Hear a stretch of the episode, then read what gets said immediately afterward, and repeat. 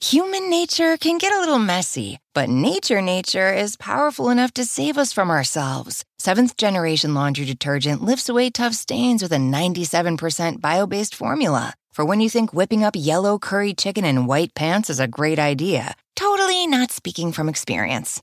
Let nature do its thing so you can feel confident doing yours. That's the power of seventh generation. Find seventh generation laundry detergent in fresh lavender and other scents at seventhgeneration.com.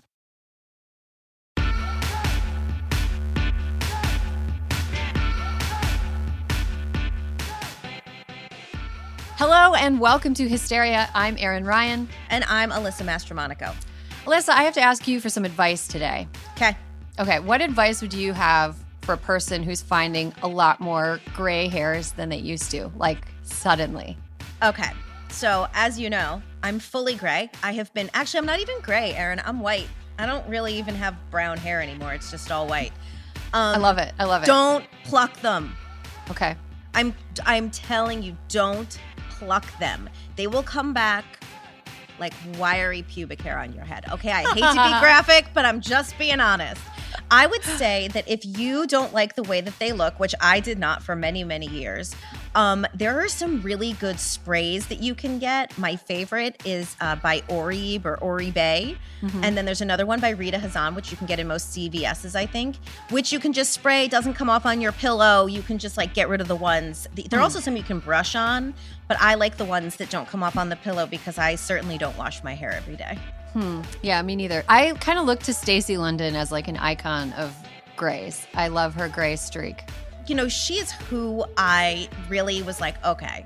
Like she looks so fierce with her gray stripe. Mm-hmm. I mean, she got so lucky that it came in in like a stripe. Mine came in like a skunk, so it wasn't that hot. Wasn't that hot? wasn't that hot? I, I just like I have like a cluster of them that are like form. They're like forming an alliance right like in the front of my oh, head. let them ride. If they're all together, let them ride. Yeah. And you know, the funny thing is, I was trying to figure out, I was like, did something cause this beyond just like my DNA unraveling slowly and age catching up to me? Um, did something cause this? And I went through what has happened in my life over the last three years. And I was like, yeah. it's like a murderer's row of possible things that could give you gray hair. Having a baby, moving, getting married, canceling a wedding, da da da da. It's so a, a, a pandemic right. So I guess we'll never know who caused me or what caused me to have gray hair. I think we're just going to have to, you know, Stacy London forward. I, I, you know what? It's going to be fine.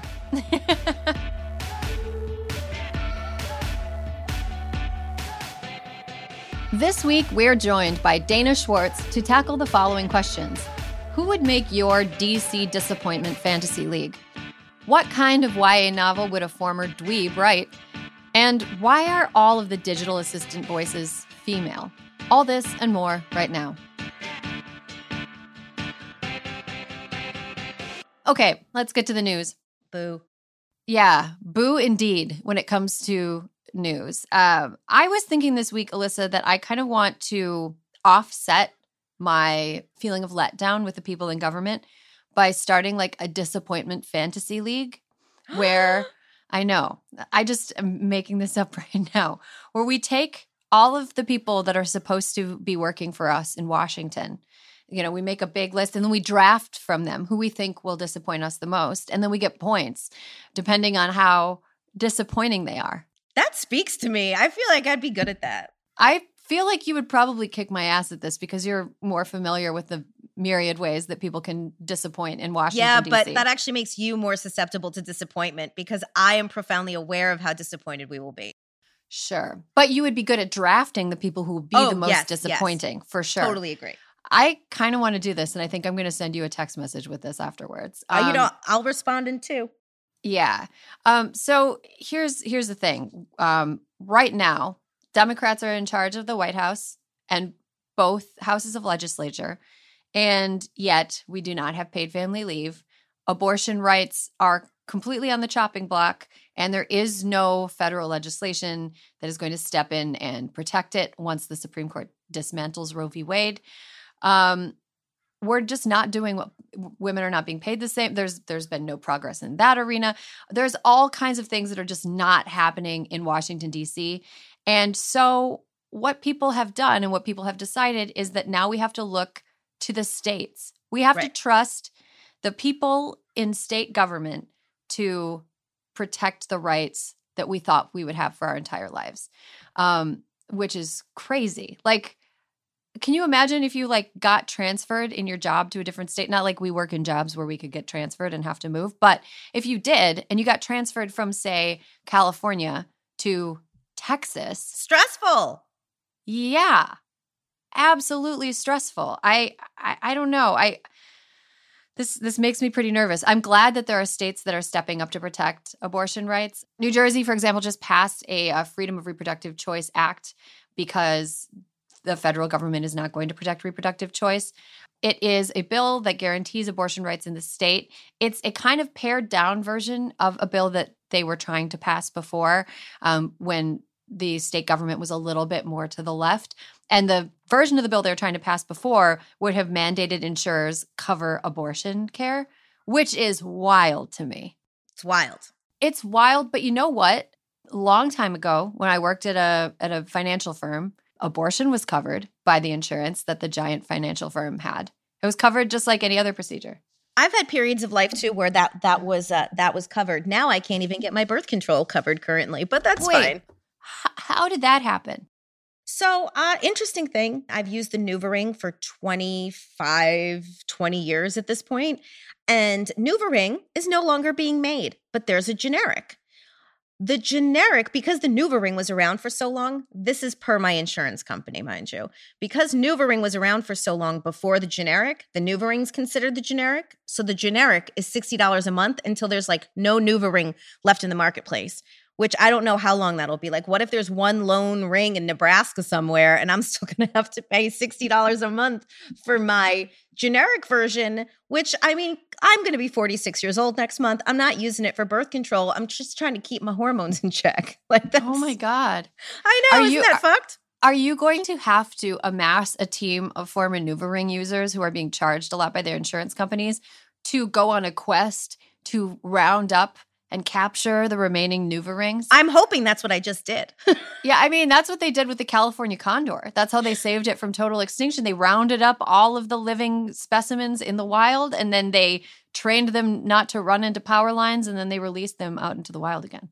So it's like Erin. I guess I, I guess that all that is to say that I don't feel super stoked and confident about like any of what's happening right now. If my NuvaRing isn't even like getting covered, Right. That seems to me like, I mean, Obamacare was pretty specific about birth control being covered, Mhm. and insurance companies since then have done everything they can to weasel their way out of covering stuff. shady motherfuckers. And like, who do you call if you can't get your insurance company to cover? Do you call like Barack Obama and you're like, sir, excuse me? You know, I've gone down the rabbit hole on this, and apparently there's an appeals process I can participate in where I write a bunch of letters. Ugh, letters. but you know, but this is the thing is that like you know we're lucky that we have social media presence, whatever that means. But it's like I just kind of want to tweet at the healthcare company and start a fire, but like I can't do it. Just can't. I mean, I like, need to exhaust all of my options before I take to the internets. have you tried DMing them? Uh, their DMs are not open. Ah. I know. You know what? Obamacare should have mandated that those DMs remain open. That is one way I agree. You know, we should be able to going. reach them. Yes. I got the pen out. I'm writing it down. mandate that the DMs be open. There needs to be a way to reach insurance companies that does not require us to take an hour out of our day to sit At on hold. least. Ugh, just terrible. Well, I mean, California, my state, Mhm. has also um, attempted to enshrine the right to abortion, which is cool. I mean, I, you know what? If the Democrats weren't doing that in California, I would be like, they're never going to do it anywhere. Right. Um, because California currently is like, uh, what I think we have a supermajority in California. It's good for you. I mean, yeah. I mean, we do have like, it's it's okay. It's okay. You know what state I thought I was the most into of all the things that they did? What? Mostly because I think it is the most tricky and I it never occurred to me that someone would like take it head on is Connecticut. Connecticut's governor signed a bill in May that prevents deceptive practices by crisis pregnancy centers. Ooh. So basically they're like these anti-choice fake clinics that don't provide comprehensive reproductive care. They get Mhm. in and they say everything but the word uh, you have the right to an abortion. So I felt like I thought I'm like, you know what? Good. Every like that seems like low hanging fruit. Everyone Ah. should do that. I mean, Crisis pregnancy centers are so Looney Tunes to me. I mean, literally Looney Tunes. Like it's like um Wiley Coyote trying to trap the Roadrunner by like making a fake storefront saying like, "Oh, it's a Roadrunner spa," and then Yeah. he pulls up the storefront and it's actually yeah, and it's and it's actually like a giant oven, but then Roadrunner evades him. Um, it's it's like it's so gross to me um and i can say that now that i've had a kid that i've gone through labor that i've pushed a baby out of me i've never felt more pro-choice in my life. Like nobody should because you should have all the choices. right. I'm super glad that i have my baby. I would make the choice again. Um but the commitment physical commitment the emotional commitment the mental commitment that it requires is intense. And and like if i were pregnant and didn't want to be pregnant and was you know didn't have enough money to support a baby and was alone That's and a prison. yeah that's that's like a war crime to me. I just i can't i can't and the idea that these clinics pop up and they like try to convince people to continue their pregnancies a lot of times with the intent of convincing these women to give their children up for adoption um it's so gross to me. It's ugh it makes me i'm good good for connecticut that's a that's a great move um new mexico had a trigger law on the books and they actually overturned it new mexico continuing to be one of america's greatest Greatest states. states, most beautiful, and just making shit happen. yes absolutely like but kind of under the radar like whenever you see new mexico in the news you're like ah there you there are you go again. yeah, exactly. Um, so uh, and Virginia also Yep. did some kind of like backdoor paperworky stuff where they made it so that uh, insurers can cover abortion. It used to be in Virginia that insurers could not cover abortion, and now they can. Seems kind of like, oh, okay. It should have been that way before, but whatever. Um, so yeah, states are making moves to preserve access to abortion and to reproductive choice, but uh, you know, until the federal government makes some moves to do it, I don't think that we can really rest on our laurels here. Um, because, you know, we're not living in an equal society if some people are more equal than others. Totally. I mean, it's like that's the whole point of Roe. Exactly. Ugh, we need the ERA. We need the ERA. We need the ERA. Long may she live. Man, I, you know, did you read that article in the 19th this Yeah. week? yeah. What do you think about a coming legal battle to enact the ERA? You know, I feel like if I were a judge, I'd be like, let's do this already. It keeps coming back. These people aren't going away. This seems fundamental, you know? Um, so I'm glad. I think that the the some more um folks joined the ongoing lawsuit and they were the latest states, I think Virginia, Nevada, and Illinois, to ratify the ERA in their own state houses. So, you know, anyone who's working on the ERA, just DM me. I'll help. I would do anything to like just I just want a like ERA proud t-shirt, you know. Yeah. Equal rights in 2022 seems like at least one thing we should be able to Should get be- done, but I don't know. should know. be codified. It should be codified. The word should woman does the, the word woman does not appear in the Constitution, which is troublesome. Um, it doesn't. There's no Fuck. That's Yeah. my surprise. I was like, wait, really? But of Yeah. course not. It's all men. what was no I thinking? exactly. What's a what's a woman? It's a person minus. Um, but uh, except a person plus because they're the way that the species reproduces. But whatever. um, you know, I think that the ERA, if it were to actually, you know, our pie in the sky dream were to be realized and it were to become ratified and it were to become an amendment uh, to the Constitution, then it would be pretty impossible for abortion to be banned at the federal level exactly. Because Roe wasn't that great of a case anyway. And just for folks who haven't spent as much time thinking or talking about the ERA as we have, the issue is that so many states ratified it back in what year, Erin? I don't even remember. I don't know, a year that they were more forward thinking than they are now. than they are now. That the argument is that those states need to go back and re-ratify it because the term of seven years or whatever the uh, amendment, the ratification was good for, has expired on uh, the majority of the states. Yeah. But that was just an arbitrary law that people put in place. Yes. It was, yeah, 38 states. 38 anyway, states. yeah, it's crazy because I believe that Wisconsin ratified it. I, I cannot see them doing it now. No, there are. I think there are quite a few states that fall into that category. It's so depressing. You know what? We should all have to go back to our home areas to vote Like they did in Ireland. Didn't they do that in Ireland to ratify abortion? I think so. But I was actually thinking like in the Bible when Joseph dragged his super pregnant wife all the way to Bethlehem because they had to participate in a census, which is like You went even further. Right. I think yes, very further back in time. But I think that like we should all just I will go back to I wish I could absentee vote in Wisconsin. Like I'm tempted to just like move there for a couple years to be like, fuck, who can I offset? Come on. That's how I approach my voting now. I'm registered in a very purple county as opposed to New York City. yeah, but you where spend all your they don't need me.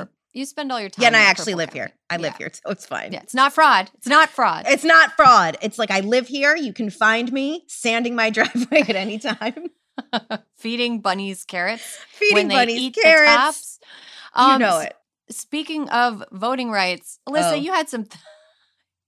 Alyssa, I want to kind of pivot to talking about voting rights. This is sort of what got me thinking about the Disappointment Fantasy League. And I just would love to hear from you how you think the voting rights battle is going and, you know, what your feedback is on recent events. You're trying to get me in so much trouble because I was so hot about this. Look, this is something the we need we need the voting rights. 2022 and elections beyond are going to be in my opinion, this is all my opinion, real chaos if we don't get some shit in check and some more protections in place um based on how many hundreds of very bad laws have been passed uh, by legislatures across the country over the past couple of years.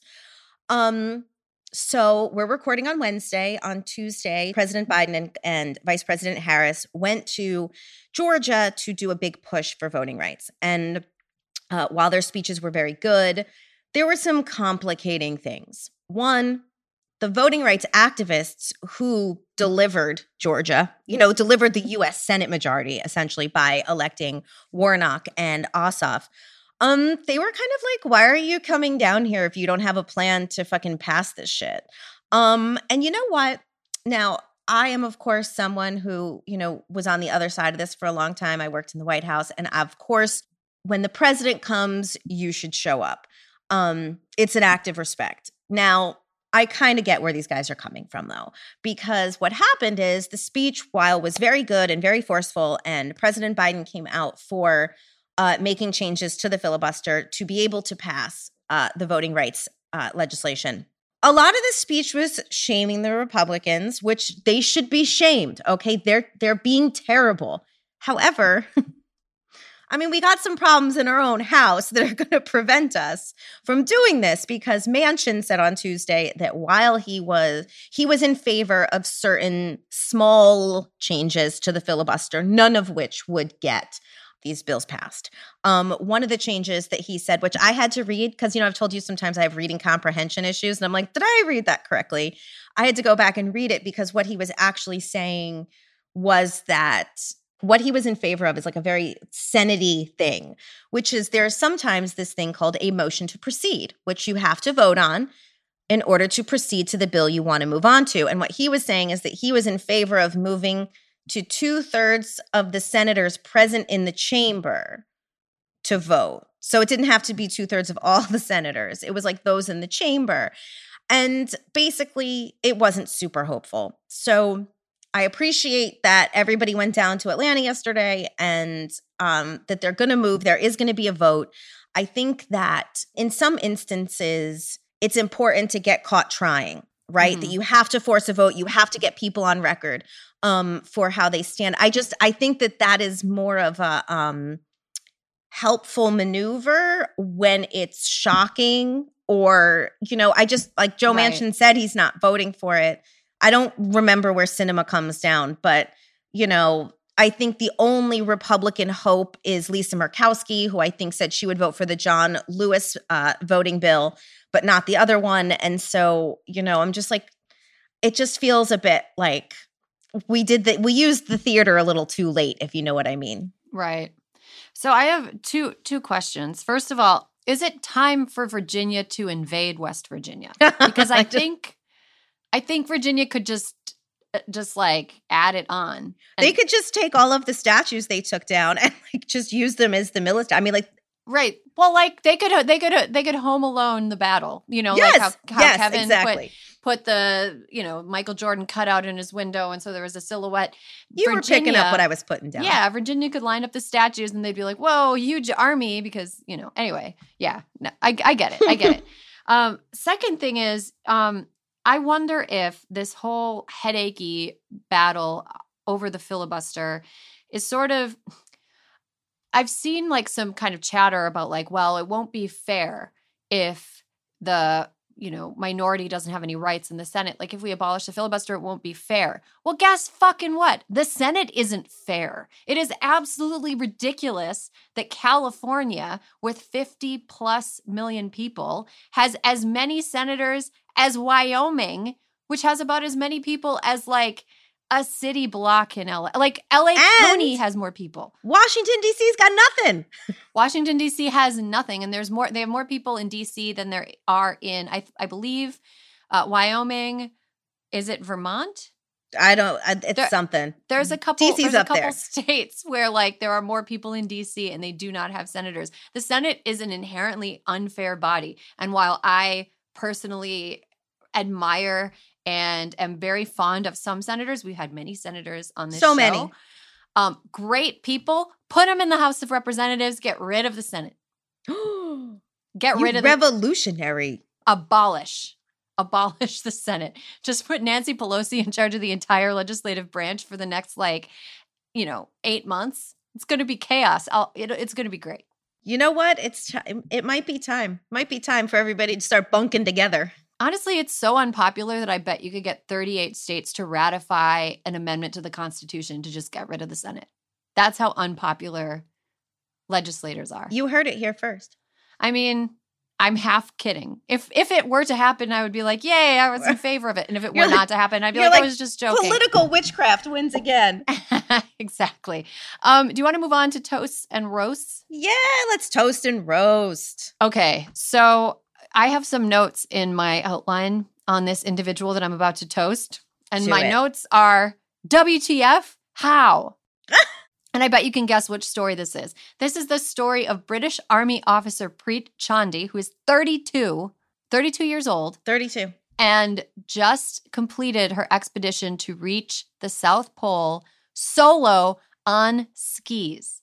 She reached the southernmost point of the Earth on January 3rd, which was a 700 mile trip. 700 mile trip in 40 days. 40 days on skis for 700 miles. She pulled her belongings behind her in a sled that weighed 192 pounds. Correct. What? How? What? She should go to the Senate. How? I mean, how? That that is I like when people do things like that, like when you talk about the mountains you've climbed, my husband climbed Everest, like you're all nuts. But when I hear things like this, I'm like, that is fucking that is impressive. Like it, She's that is amazing. that is amazing. we believe that she's the first woman of color to complete an expedition like this. And uh, Chandi is of Indian descent and of the Sikh faith. And she has talked about how she wants to encourage people, regardless of their ethnicity or background, to push their boundaries. What? This woman is awesome. And 32. And 32. She's 32. I, So you know weird. what? Honestly, I mean, the 32 part, when you think about it, actually kind of makes sense because I think right now I'd be like, okay, do we have the Salonpas? Do I have do I have my fiber supplements? Like, I, I think this was a, a project for the young, but God bless. she skied pulling a 192 pound sled. I When I read that, I was like, but where were the dogs that were taking her? But there were no dogs. It was all her. no, she just skied her like unbelievable. She wasn't Um, yelling mush. No, she wasn't. Oh my goodness, what an incredible woman. Um, do we have any roasts? We got some roasts. Oh goodness, it's a week for roasts. Can I can I roast Wasilla's sweetheart, Sarah Palin? oh, I was like, you're gonna have to be more specific. I know a lot of people who are from Wasilla. So she Sarah pa- Sarah Palin has lost her damn mind again and went on some crazy rant uh calling AOC uh sex obsessed um because she went to dinner with her boyfriend in Miami and AOC was like stop being obsessed with me. And Sarah Palin's like I'm going to double down on my obsession for you and I'm going to do it by repeating the following sentence which please look how the liberals want to pound that into the public's head. Advertising who is attracted to who, what people do in the privacy of their own bedrooms. Suddenly they care. All the things that have to do with privacy and sex, the liberals, not the conservatives, are the ones who pound, pound, pound after that. Sarah, could you use a different word besides pound in Stop, talking about how other people are sex obsessed? Also, isn't she the queen of drill baby drill? This woman is Can't stop herself cannot. She is a walking double entendre. All the time. Like I don't know if it's a like if it's just Freudian slips or if she's just deliberately like pound pound pound drill baby drill. Stop talking about sex. Don't talk about sex. Pound pound pound drill baby drill. Also AOC, well she was absolutely queenly in her pushing aside of weird comments that were made about her boyfriend's feet. Um, she kind of made this observation on Twitter that that there's like a sexual obsession with her on the right, which is absolutely true. totally. Um, so yeah, I, I I don't know. Sarah Palin, I can't quite. She can't stop. She won't stop. John McCain did some things for this country that were good, and some things for this country that were very bad. And Sarah Palin is one of those things that he did to this country. That yeah, I was- think he even knew it. You know. yeah, Yeah. I think he felt kind of bad about it. I mean, all you have to do is watch that movie Game Change, and whoever was participating on his behalf definitely made it clear that he was not given all the facts when he picked her. yeah, yeah, it does. It does seem that way. Um, I also want to quickly roast. I hope this person hears it. Mozart. Mozart. Mozart. Um, okay, so there is an Australian professor who has found evidence that Mozart has claimed credit for some of his older sister's compositions. Mozart had a sister, Wolfgang. Wolfgang had a sister named Maria.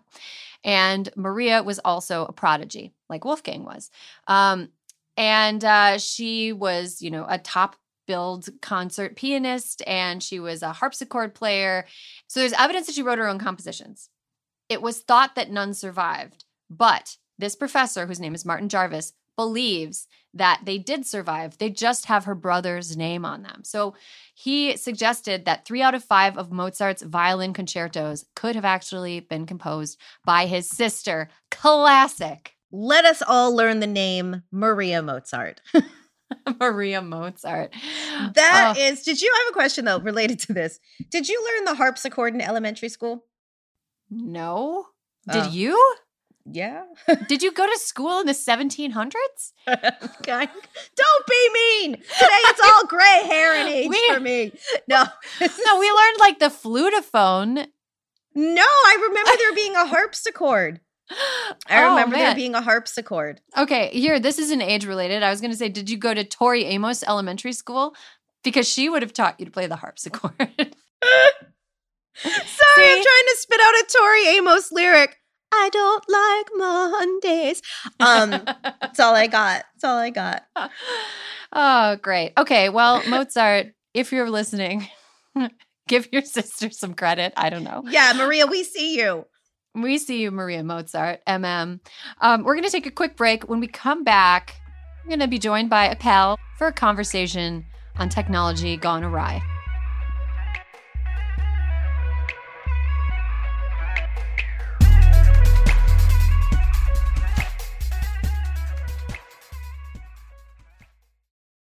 As a chef and a restaurant owner, I'm as meticulous about my cookware as I am about my ingredients. That's why I love Made in Cookware. Each pan they make isn't just designed to perform, it's crafted to last. As a mom, I love that I can trust Made in. It's made from the world's finest materials, so I can feel good about what I'm feeding my family. I'm Chef Brooke Williamson, and I use Made in Cookware.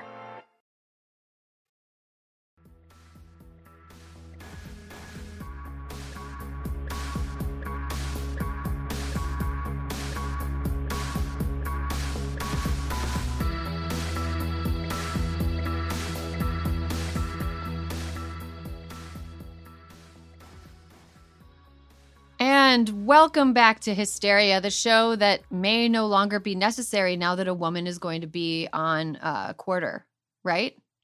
Oh, thank God we solved we our did it. Yeah, I mean, we have had women on coins before, but I think that this one is the one. I think Maya Angelou on the quarter, this solves it. We had the Sacagawea dollar coin for a long time. And everyone got mad at them. Everyone was like, how, d-? like, they would give you them as change at like the subway in New York. And they don't go anywhere. They you can't use them in Yeah. vending machines. Yeah. That was the real problem for me. well, look, I think this is the coin that solves it. We're gonna we're gonna win feminism now, guys. Um, so uh, I'm really excited to talk about what we're going to talk about today. But first, Dana Schwartz is here, and I really want to talk to Dana about this one specific topic, and that topic is the book that Dana Schwartz wrote and is about to be released. Um, so, Dana, can you tell us about this book that's coming out? Yes, I'm very, very excited. It's called Anatomy, a Love Story. I'm holding it up as if this video is recording, but it's this is an audio medium. Um, it basically is like my full soul, like my teenage heart and soul in a book form because it's just like the novel that I always wanted to write, and it's all of my interests in a cauldron and and spilled out. It's um takes place in 19th century Edinburgh, and it's a story about the grave robbers who dug up dead bodies to sell them to surgeons to study because you know there were no bodies to donate to science so doctors needed to learn about bodies somehow and so it's like a little bit gross um, but a little bit sweet and a and a love story set in graveyards and ballrooms and haunted castles Oh my goodness. Oh my goodness. Dana, where did you go to college? Oh, I went to to Brown, and it's always been my my dream to be somehow at the the Brown bookstore table. Uh, I was a big. I spent a lot of time in that bookstore. Yeah, I, I owe wish I was doing in person They events. I owe you a bookstore. Wait, you're not Yeah. doing in person events? Like, did you have to cancel stuff? I had to cancel two and two events because of Ugh. Omicron, uh, which is heartbreaking because I bought a really really nice dress to wear for book launches. But I'll just look, and I scheduled my wedding hair and makeup trial that day, so I've look Oh, really really genius. glamorous for a book event. Oh. Um, but now I'll just look really glamorous for a Zoom. Yeah, but you can like do stuff, like walk around outside, really just like let nature witness Yeah. your beauty.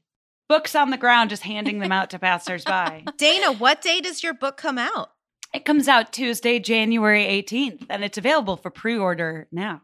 You know, Dana, if all I had known about you was that in high school you asked to meet with a teacher after school about poetry, I think you told me that story. If that was all Yeah, I knew that's true. about you, Yeah. I would be like, yep, this sounds like a book that that person would write. I tried to petition my public high school to teach Latin classes um, because I read The Secret History by Donna Tartt and felt like my education was insufficient.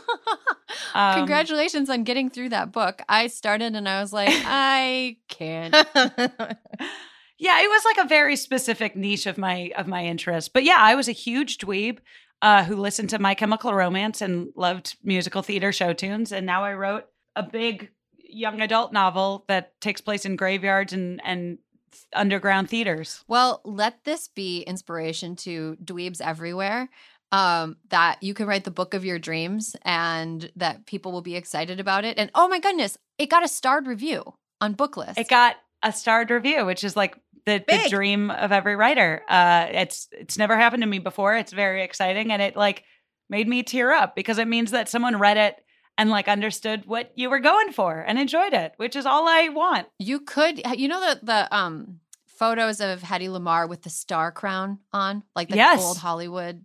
Anyway, Google it. You should get one of those star crowns yes. and wear it around. You around. should have a crown. yeah. That That's what my outfit needed. I think feel like if I that's like what the thing If the you're look, gonna do Zoom zooms in a hot dress, you should definitely just go for the crown. go for. googling crowns now. Yeah, I mean, you host Get a good one. You host a Don't- podcast about royalty, so why wouldn't you get a crown? I know it feels weird that I don't have one, doesn't it? Yeah. You should wear one when you get married. That's a Swedish custom is a crown with a wedding dress. So you totally I will say I I did buy a veil and that was like the first time that I felt like not like I was playing dress up like a bride when I was like trying on dresses. It was like this weird experience where I didn't feel like myself. Uh-huh. But then when I put on a veil, I was like, "Oh, I get it." Yeah. Oh my god, it was like Kleinfeld's. It was like say yes to the dress. It was say yes to the dress. They jacked you up. they really did that. They were like heels, veil. They know how to sell it. Mhm. Yeah. I remember when I ordered a veil, I like wasn't going to have one. And then I ordered one and I felt so silly. I was like, I'm buying a bride costume. But then when I put it on, You it were like, didn't "Oh." feel like a bride costume. It felt like Right? It completed the look. Yeah. It completed As the look. As Randy tells us on Say Yes to the Dress. Yes, exactly. Randy's right. He knows. I had two I had two dresses for a wedding that 15 people attended because we had to downsize because of COVID. so, yeah. I mean, maybe I'll wear them again one day.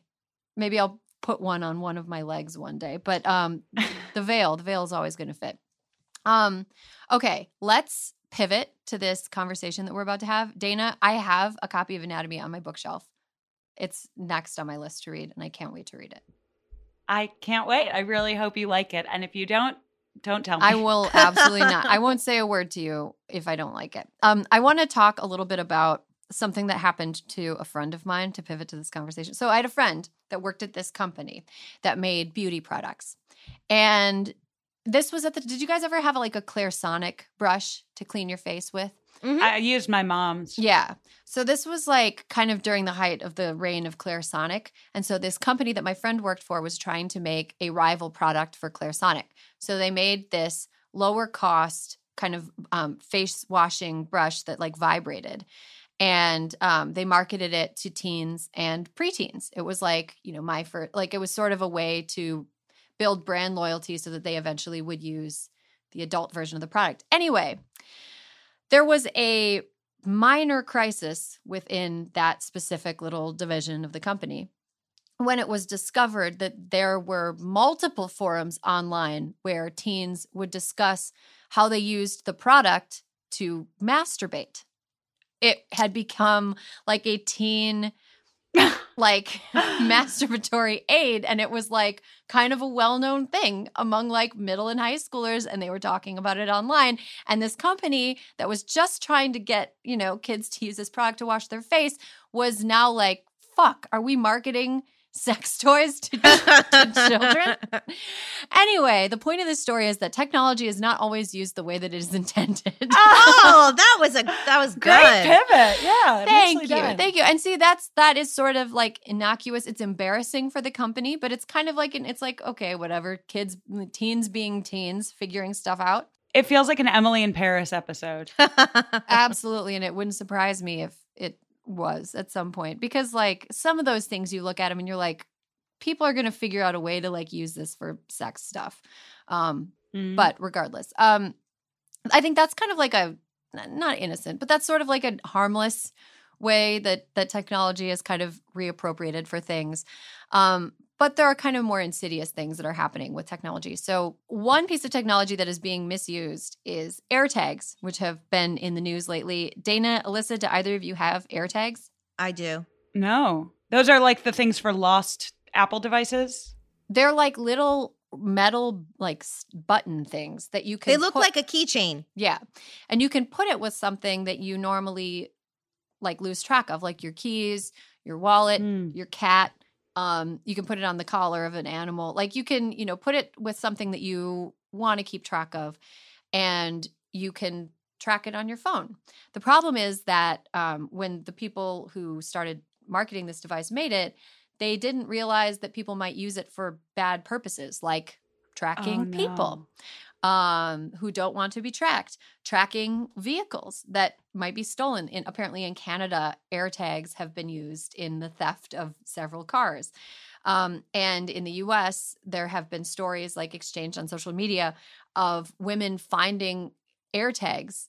Like somebody dropped an AirTag in their purse or somebody put an AirTag on their car. And um, it sort of enables stalking. I feel like these things were designed without considering the life and existence of women in marginalized communities. And it was maybe designed by people who never really have to worry about stuff being used against them. So I kind of wanted to talk about that and all the ways the technology that was created in one way has kind of victimized women and like marginalized communities. So, um, Dana, I'm going to start with you. Have you ever experienced, uh, whether directly or witnessed, abuse via technology? I mean, I think my abuse that I've had to deal with is like the basic thing that you sign up for, which is like men on Twitter or Instagram or TikTok or what have you will see a woman make a comment that they disagree with and then will flood her feed with abusive images and language just because they can. Mm-hmm. So I've had to deal with like trolling, but oh, that AirPod, that AirTag thing is really haunting. Yeah. My the closest I've ever come to that, and this is you know not the same. Um, when I moved to New York, my mom was so scared that like her little girl was in the big city, you know, 22 with nothing, that she kept find my phone on, and she would give me cab fare to come home. Like I had, I was working for a late night show, and like my first night, I had to come home at like 1.30 in the morning. And my mom was like, "Here's a hundred dollars for cab fare. Take a cab home." but I was like, no, I'm gonna. I want a hundred dollars. Thank you. and so she she said she told me years later she watched me on her Find My Phone as I went zoop straight on the subway line straight to my house, and I just pocketed the hundred dollars. so yeah, that's that's a really good example of stuff that's been used uh inappropriately. Um, there are other apps that have been invented for parents to help track their kids. Um, but really, what has happened is like abusive partners have used them to track spouses. Um, Alyssa, have you ever experienced any sort of like technology misuse or have you witnessed it being used against somebody?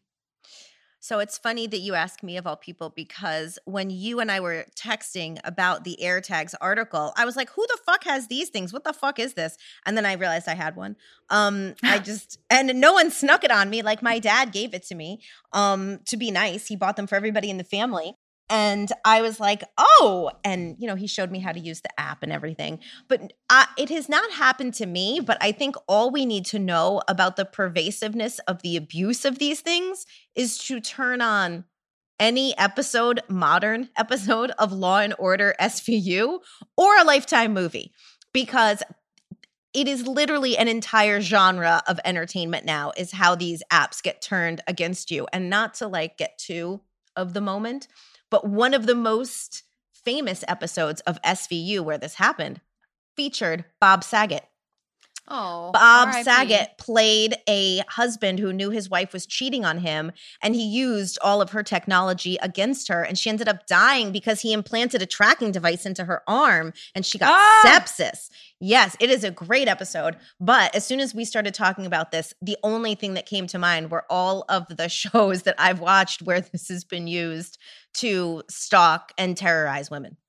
I mean, it feels like there's this sort of kind of like goldfish brain type thing that happens. Like technology gets introduced, it's clear that it can be misused. It is misused. The people who developed it are like, whoops, sorry, it didn't occur to us that it hmm. could be misused. And then another group of people does the same thing with a different type of technology. Like, here's an example that's kind of low tech.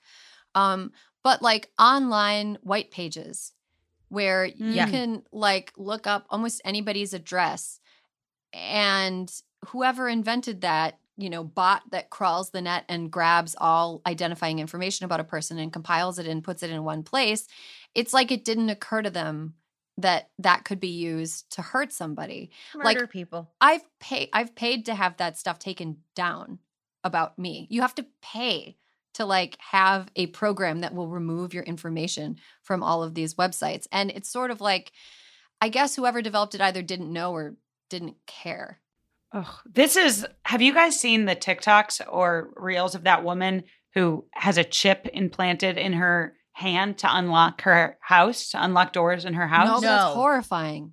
So she has like, she's like, "Hi, I'm Ch- the chip girl." Like she like knows that this is the thing about her, and she shows it. She has like a little thing implanted in her palm, and it opens doors and drawers and like the closet in her house, like jewelry, like everything.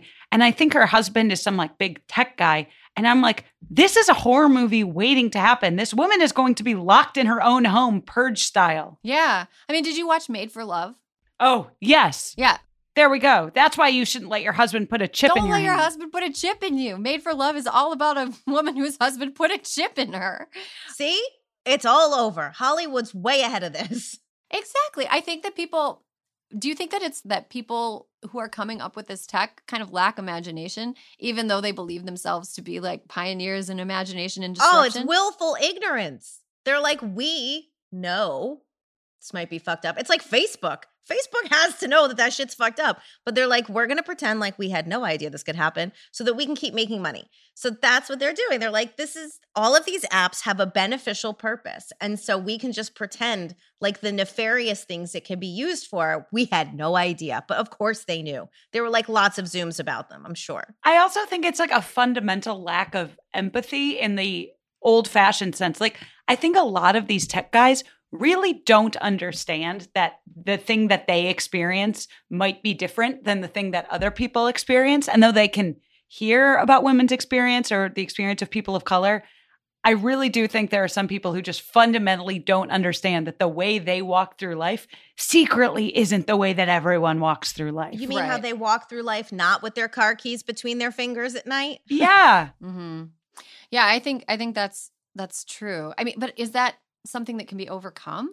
Maybe by people with those experiences having positions of power in these tech companies. Yeah, right. Or like a giant Freaky Friday type experiment where each of us switch bodies with a tech guy for like a day and they have to deal with, you know, the life of being. uh, Does anybody know how to Freaky Friday things? Can anybody? Do you remember the Tyra Banks show when she discovered that it was hard to be a fat person Yes. by wearing a fat suit for one day? And she's like, people don't look at me. And it's like, well, I will say before you were Tyra Banks. right. right. exactly. But she discovered that people are mean to fat people. And she, she's the journalist who figured that out. Oh, well, she's very brave. Very, very brave of her. Um, so here's here's something that I was thinking about as we were kind of putting this together. Like all of this feels like it's tied in with like a lack of empathy and a sort of built-in sexism and a, and a lack of representation of like women and and non white people in positions especially women of color in positions of power within technology companies and like an example of that is like all of the digital assistants are women Mm-hmm. why do you think that is? Pleasant to listen to. Yeah, I think we know why it is. People just fundamentally have the, the idea that women are secretaries still. Yeah. I mean, but are women pleasant to listen to? Because, Only when they're programmed to be. yeah, true. I did read in that New Yorker piece on the history of radio. Um, um, and basically how like radio broadcasts were designed to accommodate the male voice and not the female voice. So female voices would sound like shrill, quote unquote, in recordings because it was like designed to accommodate the male voice. Um, I did read that female voices are seen as more like cooperative and subservient, and male voices are viewed as like authoritative. Have you seen that study of why the male voice is the the warning and why the female voice is the information on the New York subway? No. Tell us. It's from an article called uh, Voices Down Below that an MTA spokesperson says most of the orders given are by a male voice, while informational messages come from females. Even though this happened by accident, it's a lucky thing because a lot of psychologists agree that people are more receptive to orders from men and information from women. Hmm. Interesting. Ugh, that's so See, depressing. if my Siri app sounded like Walter Cronkite, I would listen. But I don't want to yell, fuck you, Siri, shut up. I mean, I don't use digital assistants because I'm No, afraid. I'm afraid of the like insidious nature of like the information that could be collected. Like it only took one story of oh this digital assistant was recording all of this stuff that people were saying before I was like, nope, this justifies my fear of them. And also like I saw 2001 a Space Odyssey. I don't want a smart home. Like No. I saw Smart Home, the Disney Channel original movie. what is that like 2001 a Space Odyssey for kids? Yeah, it's a smart home that then tries to take over their lives. It's it's a, a seminal text, I would say, in the in the smart home discourse.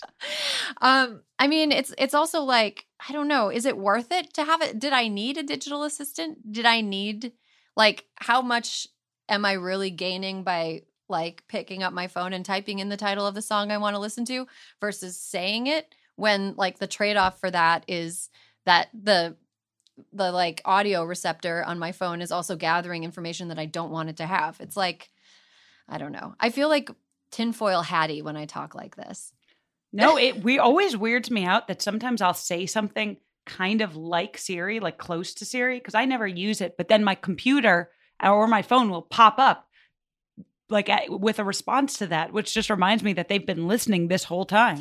You know what? I have heard from listeners of this podcast that sometimes the way I say hysteria will get Siri like because no it sounds like shit.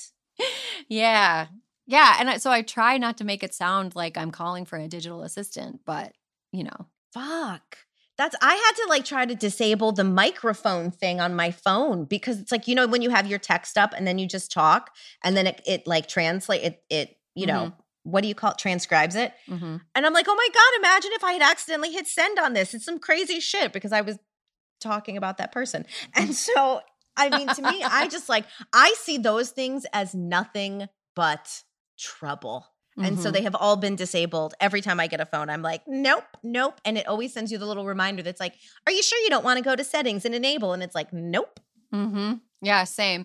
Dana, do you cover up the camera on your computer when you're not directly using it? No, that makes me feel tinfoil hatty. I don't. do. I close mine. I just close it. I think I should. I don't. I have a Mac. I don't have like the closey thing. I know I should, but ugh, I don't. I just. I'm one of those people who, in the tech dystopia, would be like, "Well, if you're not doing anything wrong, there's nothing to hide." Like I would be one of those stupid people who would just is so um comforted by the by the paradigm as it exists that I wouldn't have the guts to fight the system. Right. One thing that really like upsets me.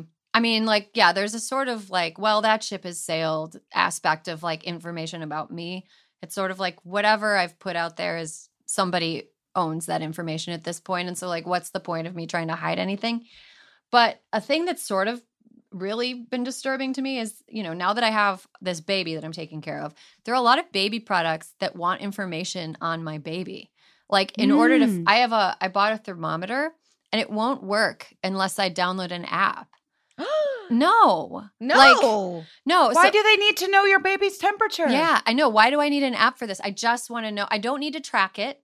Like the the possible cost of the benefit of having my baby's temperature recorded in my I can write it down. Like I don't need this At, technology to a exist. minimum, you know it's going to lead to a gazillion and five baby Tylenol, you know, ads that you're going to get served and emailed and all that. Yeah, it, Do you remember that that old article about when Target knew that a woman, a girl was pregnant before her dad knew? yes. That's so scary. So there's this this article that I remember in the New York Times where like, you know, based on the things that a young girl was buying at a Target, which is like now, you know, she used to buy this lotion, but now she's buying unscented lotion and now she's buying these vitamins instead. They started sending um, coupons to her house of like baby stuff. And her dad was like furious, being like, Why are you sending this to my teenage daughter? And it turns out she was pregnant and she just didn't tell her dad yet because it was early. And Target knew based on her purchases. Fuck.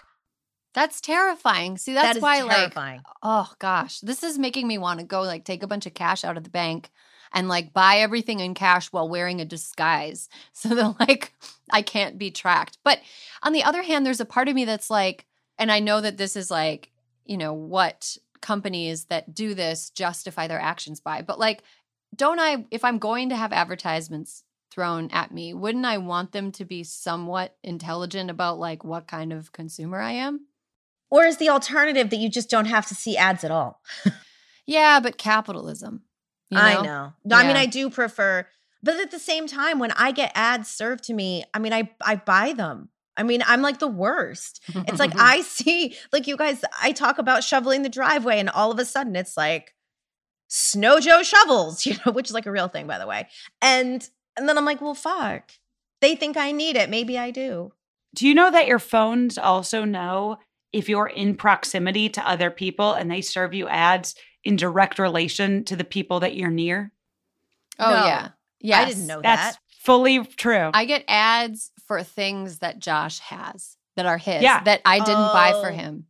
David, that David gets those. Yeah, he gets those. because your phone is near Josh's phone. And so it's advertising to you because it's popular in your community. Right. Well, that's one of the things about technology that I think is kind of gray area. Like it's really narky. Like there are you can Yeah.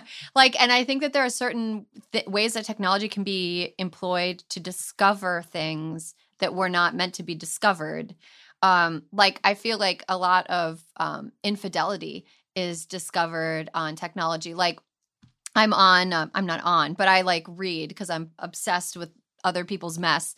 Um, I read Reddit forums about infidelity. And a lot of them are like, my kid was playing on the iPad and the iPad is synced up to my husband's phone and like a chat, a WhatsApp thing popped up or something, you know, or it's like somebody, uh, you know, went over to some friend's house and their partner's phone paired with their speaker. And so they knew that like he'd been paired with their speaker before. And that's, you know, it's, it's stuff like that. So, I mean, and and Dana, that's like one of those issues where it's like, yeah, but if you're not doing anything wrong, like blah blah blah blah.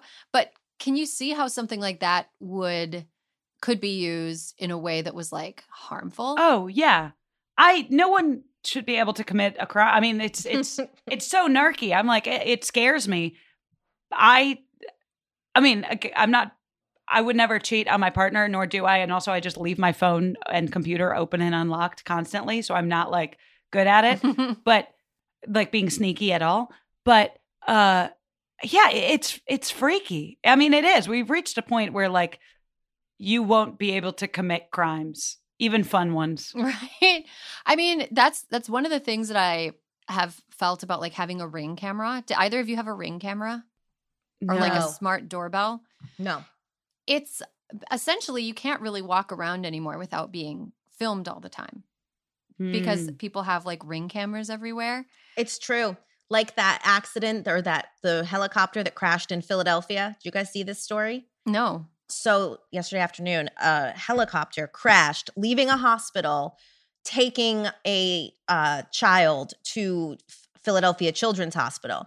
The helicopter crashed. Everybody was fine. Okay, the good. pilot is a genius. I wouldn't tell the story if everybody weren't fine. Yeah. But all of the all of the video is all people's ring and surveillance systems. Like that's how they were able to put all of it on the news. It's not because someone was like, because you know sometimes you're like, God, someone stood there filming that shit and like didn't help. But it, that's not what any of it was. It was all the ring cameras and um any sort of like surveillance outdoor like systems. hmm Yeah, you know, Dana, we've kind of talked about this with you. you. You're basically doing nothing to protect yourself from like a kind of omnipresent surveillance. But Alyssa, are you Yeah. doing are you doing anything to like protect yourself or guard against technology being used to surveil you or technology being used by people who would want to target you or hurt you? Um, I I live in the woods. One, um, I I don't have. I keep. I try to keep as few technologically fancy things around as possible. You know, they do make me nervous, and also they just corrode my brain, and so I try to like put them down. But like, am I actively turning my Wi-Fi off at certain times, or like not? Not really. No, Hmm. I'm I'm probably not going to sleep well tonight. I also made a TikTok, uh, which was my final like resignation of like, okay, big big China has my data now, all of it. Right. Yeah, that's kind of how I feel about well, TikTok I've gotten served things on where I'm like, this is suspicious. Like you are trolling for things on my phone. Um, I mean, the things that I've done to protect myself just because I've been a writer with like a relatively public profile for like a decade now. Um, so I take my address off of public databases. Um, like I pay to have that done. Um, I have like a ring camera, which I'm very very like conflicted about uh, because I don't like contributing to the surveillance state, but I also don't want to like take a stand and have that cost me something personally um for when in terms of my safety um i also like i'm a liberal blocker of people i block people on instagram and i love the feature on instagram that lets you block them and every account that they might start yeah. have you ever eh, like that's a super helpful feature. Um I'm pre- I try to be careful about like stuff about about Juniper. Um like I've put some pictures up of her but like she doesn't have her own account. She doesn't have you know, I'm trying to uh, like safeguarded her credit. I'm like doing more stuff to protect Have you locked down her Gmail account though yet? Oh no. I should That's a good gift should you can get that, for yeah. her. Get that for her. Yeah. Just have it. Yeah, I mean her her name is extremely long. It's Juniper Josephine. So like I perfect. I don't know if we can use all those letters. Maybe I'll just do like initials or something like that. But yeah, I mean, I think that maybe people who are older millennials or younger Gen X and younger kind of have this idea that like you know, technology comes out and rather than just adapting it like boomers, uh, we have to adapt and then kind of take a defensive measure. There's like always a um, defensive measure that goes along with any new technology. Um, but you know, sometimes stuff develops so quickly that you can't really develop a defensive measure to it. Like you can't defend yourself against somebody dropping an AirTag in your purse, Right. and that sucks. and you can't defend yourself against every other house on the block having a having a, a ring and being able to like track your movements. Right. Exactly. And uh yeah, so I guess it's to the mountains we go. We all have to move to the woods and be like Alyssa Mastromonaco to escape any possible insidious applications of technology. I do, for the record, just want people listening to know I have a security system in my house. I, I lock the doors. I'm not like open range on on burglary. Uh, I just uh, have all my data on the internet. Yeah. And I, I- we have a ring camera and like I was telling you Alyssa, I'm trying to recruit an army of crows Yes. to defend us. Um no, Dana, it it's working. I How? How are you getting the army? Okay, so I'm going to close on this very lo fi note before we take a break. So I am obsessed with corvids, C O R V I D S, uh, which is unfortunately predates COVID. Corvids are like crows, ravens, uh, blue jays are corvids. They're like really intelligent birds. I'm obsessed specifically with crows and ravens because they're so smart.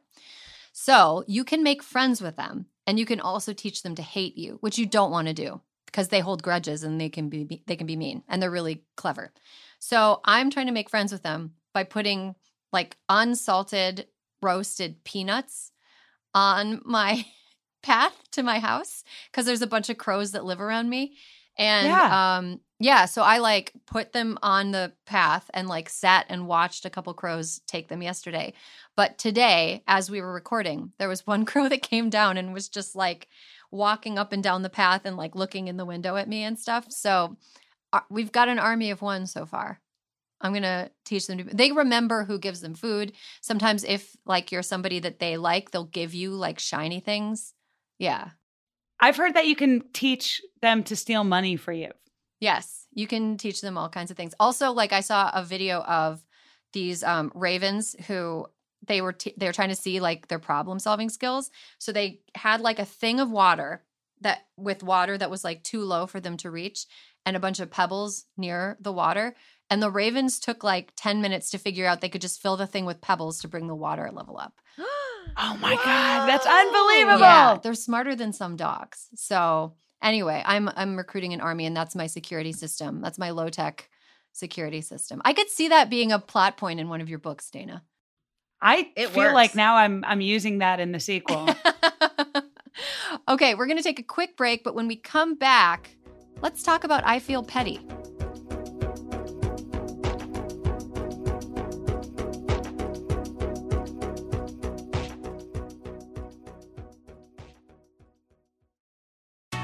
Escape to Ocean City, Maryland, and discover a place that just feels lighter, where every day feels like Saturday, and French fries are a food group, where flip flops are always in fashion, and seafood is always in season, where the boardwalk is bustling, and the beach is right outside your door, where you can rise with the tide and feel like a kid again.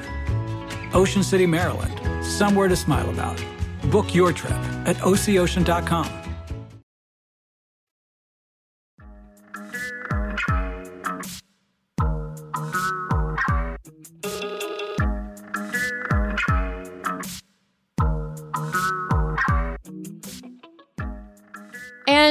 welcome back. We're almost at the end of the show, but not quite. We are going to talk about things that don't matter, but that we feel strongly about regardless. This is I Feel Petty. I'm going to go first this week because, per usual, mine is kind of stupid. Um, I think that we as a society really need to pump the brakes on celebrating birthdays early. And by that, I mean specifically with respect to Betty White, who recently died at age Oh, no. 99. There was a People magazine cover that said Betty White turns 100 that arrived in people's mailboxes right around the time that she died at age 99. So I think what we need to do is is like if someone is about to turn 100 just shut the fuck up. Just like be quiet. Just let them turn 100 in peace. Let's not like celebrate it because I think that you know, whoever is in charge of the universe sees that as a sign of cockiness and is going to like exert, like God was like, okay, you guys think Betty White turns 100? I'm going to invite her to the party up here early because you guys need to stop acting like you know better than I do what's going to happen. So, yeah, let's stop celebrating 100th birthdays of beloved figures um, before they actually turn 100 because I am going to get superstitious if it happens again. It's so I feel strongly about this. I think this was like they were all tempting fate. Tempting fate is what my mother would say, tempting fate.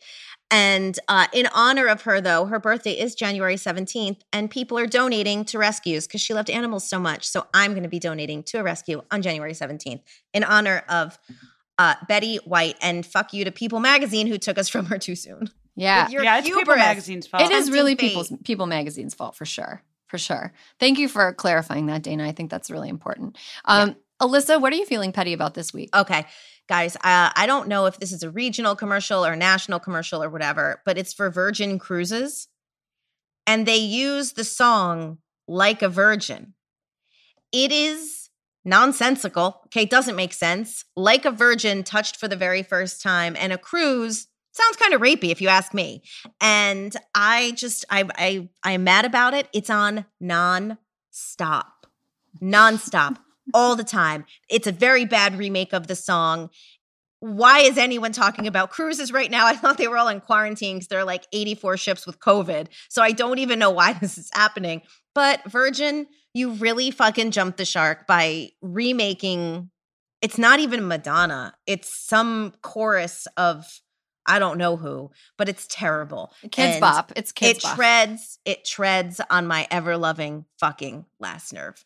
you know what ship was a virgin? Which the, Tit- one? The the Titanic. Titanic. the Titanic. Don't want to conjure up maiden virgin voyage type stuff when you're talking about a boat. You want that sea tested. You want that to be a middle aged ship that has gone on many journeys. It's a very good point, Erin. yeah. yeah. Well tested. Yes. Well tested. Yes, exactly. That's going to be like how I approach my impending middle age. Is well, I am well tested. That's how Um, I feel. Yeah. Once I turn 40 in like two years. Uh, Dana, what are you feeling petty about this week? All right. Did either of you see House of Gucci? No, No. but should we? N- No. Okay. It's not a good movie. It's a wild ride, but I will say I just feel petty that Jared Leto was allowed to do whatever he did in that movie. His performance is deranged. and I I mean that word in like exactly what it is meant to intend. He plays it like he's an Italian circus clown. and everyone else, like Adam Driver, is sort of like keyed into like this sort of mild, like suit wearing movie.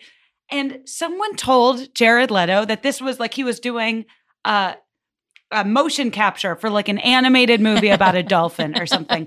I cannot wrap my head around what he is doing, and it it makes me feel insane watching it. Where I'm like, how was this allowed to be put to film? So I feel petty about that specific performance in that movie, which I saw this morning was nominated for a SAG award for Best Supporting Actor Performance. It is baffling to me. What dirt does Jared Leto have on people? Because remember his performance in Blade Runner, the like newer Blade Runner? It was like, it was distractingly weird. Yeah. This was at least Blade Runner. I'm like, okay, the costumes are weird, like the sets are weird. Like you're, you know, you're going big in like a big world. Everyone else in this movie goes fairly grounded, and he goes Ronald Ronaldo McDonald. I cannot wrap my head around it. I Italian I feel clown insane. dolphin. I will take that one. Yeah. Italian clown dolphin. Wow. yeah, Like, I, I, ah, I mean, Yeah. Lady Gaga as an actor tends to kind of serve slightly over the top. imagine if it makes her look like Stayed. yeah, Jessica it, it makes her yeah look like Helen Mirren or like a like a restrained you know Olivia Colman in The Lost Daughter. Yes. is what Okay. Olivia is what Lady Gaga looks like compared to Right, Jared like Leto. a Frances McDormand type. Yeah. Oh man. Okay. Well, Josh actually worked on the campaign for that movie and I've heard such mixed reviews about it. I've got to watch it now. I've got to like gird my loins for this Italian clown. It's true. Like it's a fun time. Like it's just not like an amazing. I didn't think it was like an amazing movie, but Jared Leto's performance is so out of left field to me. I found it wildly distracting. And I just don't know why he was allowed to do it. I think he should be tried. I think he should have to stand trial. Look, the Italian justice system has tried people for less. Yeah. True. You know what? Yes, 100%. Um all right. Well, on that note, that's all the time we have for this week's episode of Hysteria. Alyssa, thank you for being my ride or die. Dana, thank you so much for being here. Congratulations on your book. And thanks to all of you listeners for tuning in. There will be more hysteria for you next week.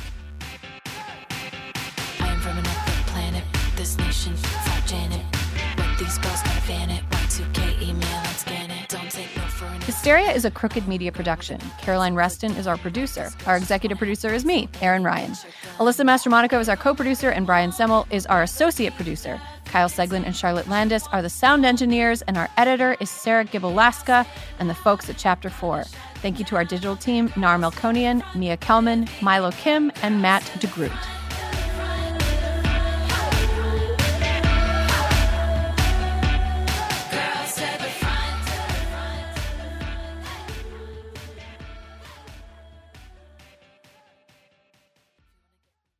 I'm Roman Mars, host of 99% Invisible. I love the book, The Power Broker, the epic biography of former New York City planner Robert Moses. So I'm breaking it down 100 pages at a time and talking to special guests about why this book matters, like Representative Alexandria Ocasio Cortez. I actually think if it wasn't for Robert Moses, I probably wouldn't have run for Congress. Listen to 99% Invisible's breakdown of The Power Broker every month on the 99% Invisible podcast feed.